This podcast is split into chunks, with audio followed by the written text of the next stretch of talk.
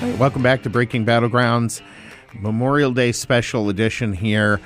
Up next with us, Sergeant First Class Shane Vincent joined the Army in 2008. His first assignment was with the 3rd Infantry Regiment, most commonly known as the Old Guard from 2009 to 2012.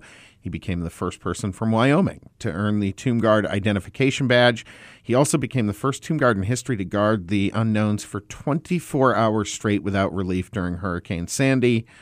Uh, and he then went on to serve with the 4th Infantry Division out of Fort Carson, Colorado, and returned in 2016, uh, 2016 uh, for a second tour at the tomb and conducted a second 24 hour shift during the blizzard of 2017. He has not had good luck with the weather in Washington. No, he has not. Uh, and currently, he is in the last year of a recruiting do, uh, uh, posting in Casper, Wyoming. Shane, welcome to Breaking Battlegrounds. Thank you so much for taking the time to join us. Thank you for having me, guys. So, Shane, I think a lot of people simply do not understand what is exactly the tomb of the unknown soldier and what does it mean to be standing there for 24 hours and guarding it? So, uh, I'll try and, and summarize. Um, the Tomb of the Unknown Soldier is a shrine, um, kind of a, a, a place where anyone that's ever lost somebody uh, that never came home. So back, let me start over. So in World War in World War One, uh, we had thousands of unknown soldiers because of the devastation that the the weaponry um, was leaving and the lack of of technology to be able to identify uh, remains. There were thousands of unknown soldiers, and which meant there were thousands of families that never had the closure to be able to uh, to to know what happened to their loved one when they went off to World War One. So um, they didn't know if they died in combat. They didn't know if they were a prisoner of war. I mean, there was just so much uh, that they had no idea, even after the war. And worse off than that, they didn't have a way, a place where they could go and mourn for their loved one like we do now. You know, you can go, you know that your loved one is is buried somewhere and you're able to go and see them. So really they made we always say the ultimate sacrifice is is uh, dying for your country or serving dying in service to your country. Really, these guys made the ultimate sacrifice because not only did they lose their lives, but they lost their identity as well. Um, because there were thousands of them, they decided uh, in 1921 they basically created one place with one set of remains of unknown soldiers that represented all of the rest of them. That way, people could come to this singular place in Arlington National Cemetery, the largest national, uh, the largest uh, veteran cemetery in the country, and they can pay their respects. Now you have is it 24 25 hour sh- hour shifts or 26 hour shifts is that correct? Uh, per relief, yes. So it's basically a relief is like your squad, uh, anywhere between uh, as low as four people and anywhere upwards of nine people on one relief. And then how it works is what's called a fireman schedule. So you work 26 hours on, 22 off, 26 on, 22 off, 26 on, and then you have four days off after that to kind of recover, um, spend time with family, get your uniforms back up to, to the standard they need to be, and then you get right back into that rotation. How does one get I mean, it's an honor. How does one get this honor to be one of these guards? Is it something you apply for or something they pick you? How does that work? It could be a little bit of both. For the majority of it, uh, we look for volunteers. So um, I was actually recruited from the old guard right out of basic training. They had really good recruiters. I like to think I'm a good recruiter, but these guys are great. they basically, uh, you know, they were talking about being able to possibly be a tomb guard and that it's the least awarded badge in the military and all of these great uh, things that the old guard does.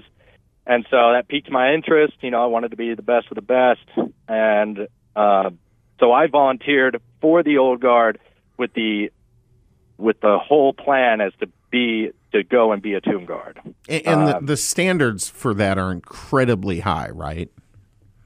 They are, yes. Um, it's it's easier when you're first coming into the army because one of the, the stipulations you have to be able um, you you have to have no UCMJ action. So basically, you can't have gotten into any big trouble with the military coming in.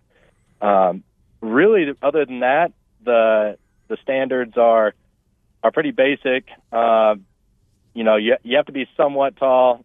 Uh, Five ten is like it used to be the minimum, but I've worked with guards shorter than that. They have to be at least like I think the shortest guard I worked with was five five. Uh, you have to meet the height and weight requirements of the army, so and you have to be able to pass a PT test. Um, now that's just to be able to even look at going down for your uh, what's called TDY, and that's like a 10 day long crash course on how to be a tomb guard. Now, if we have a bunch of people that volunteer and we do a TDY class of say 20 guards, we're only going to pick the top people out of that to go and start their training. So it's kind of like a selection process of picking who we think has potential to be a guard. So how having this honor, and it is an honor, of being this guard, how is it? What? How has it made you reflect upon Memorial Day and this weekend? Oh, it's it's completely changed my uh, my outlook as far as Memorial Day. You know, before I can't even remember. You know, I've been in for 15 years now, so I can't remember back before I joined. But I know that that uh, honoring service members that have have been killed in combat was the last thing on my mind when Memorial Day weekend came along uh, 15 years ago. In fact, probably 10 years ago. Even when I first started out as a private, um, I looked at Memorial Day as a four day weekend, like like many other people do. Uh, but being uh, being in Arlington National Cemetery for a large portion of my career and seeing uh, seeing people buried there, walking through the the headstones every single day, um, the interactions that you have with people that have came that come to the tomb, not just to see the guard, but they really actually do appreciate and understand the meaning behind the unknown soldiers, has completely changed the way that I see Memorial Day. And so now, uh, you know, I don't focus on the four day weekend and the barbecuing and the enjoying it. I try and and educate the public on on what it actually means, and uh, I try and honor those those that have came before me to the best of my ability. This is sacred ground, isn't it, in Arlington Cemetery? It really is. It's the most. It's it's a very powerful place. Probably the most emotional place I've ever visited. Uh, as our time closes here, you're recruiting now in Wyoming, correct? I am. Yes. Is it is it as hard to recruit people for the Army as we're reading about from from Congress and in the newspapers? You know, I'm not really sure. Uh, Wyoming has is full of patriots. Uh, I think the the hardest obstacle we've come across uh, in recruiting isn't finding people that want to join; it's finding qualified people that want to join.